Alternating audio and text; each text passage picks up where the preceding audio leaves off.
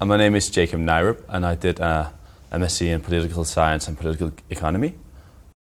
I wrote about the local election in Denmark, um, which just took place at the same time I was here at LSE.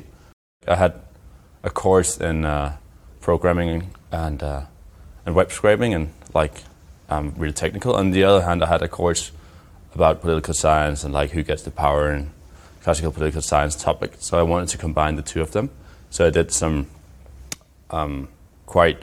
I did some programming where I did some web scraping and basically downloaded a lot of data, and then I tried to combine it with the topic um, uh, I got, or the subjects I got from the political science uh, course. I think I started thinking about my dissertation around Christmas last year, uh, after the Michaelmas term, and then I started developing my ideas during the, the term, the uh, Lent term. I had the basic foundation. I knew what to write about, and I had the data before summer term, but I I didn't uh, I didn't start writing before before the summer term and the end of summer term. I, I spoke with my teacher in uh, in statistics and uh, and he helped me uh, designing my, my script for doing web scraping. Um, and I also talked with a few other teachers about the, my ideas about my topic. So I tried to like use the, the resources that LSE has, uh, the academic resources.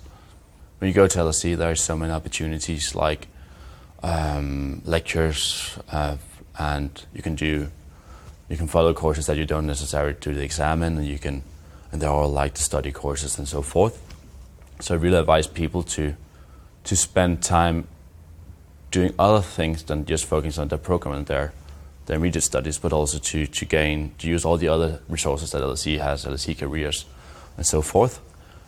If I think I'm especially interested in like why some countries are poor why some are rich, from an institutional approach, and I think um, LSE gave me some tools, tools both um, like uh, quanti- like anal- analytic tools like quantitative and qualitative re- uh, research tools, and but it also gave me a theoretical framework for thinking about and uh, uh why I'd like to, to solve my research questions. Right now, I'm I'm doing a second master in, in political science, um, and I think the LSE master made me think more about which way I want to focus on my second master in Copenhagen. And aside from doing my second master in Copenhagen, I'm um, working in consulting, management consulting, as a quantitative analyst at, at Deloitte Consulting. Um, and I definitely gained a lot of knowledge from here, especially in statistics, that I use in my in my present job.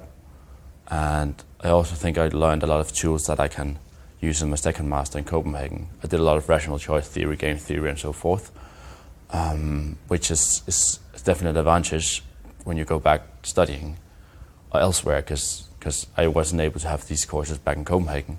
I think I am going to apply for a somewhat international career, at least in the near future. Um, right now, I'm back in Copenhagen, finishing up my second master in, in Copenhagen, and afterwards, I, I, think I'll try to apply for jobs in in, the, in developing countries or in maybe in London or, or the US and then maybe a PhD in sometime in the future.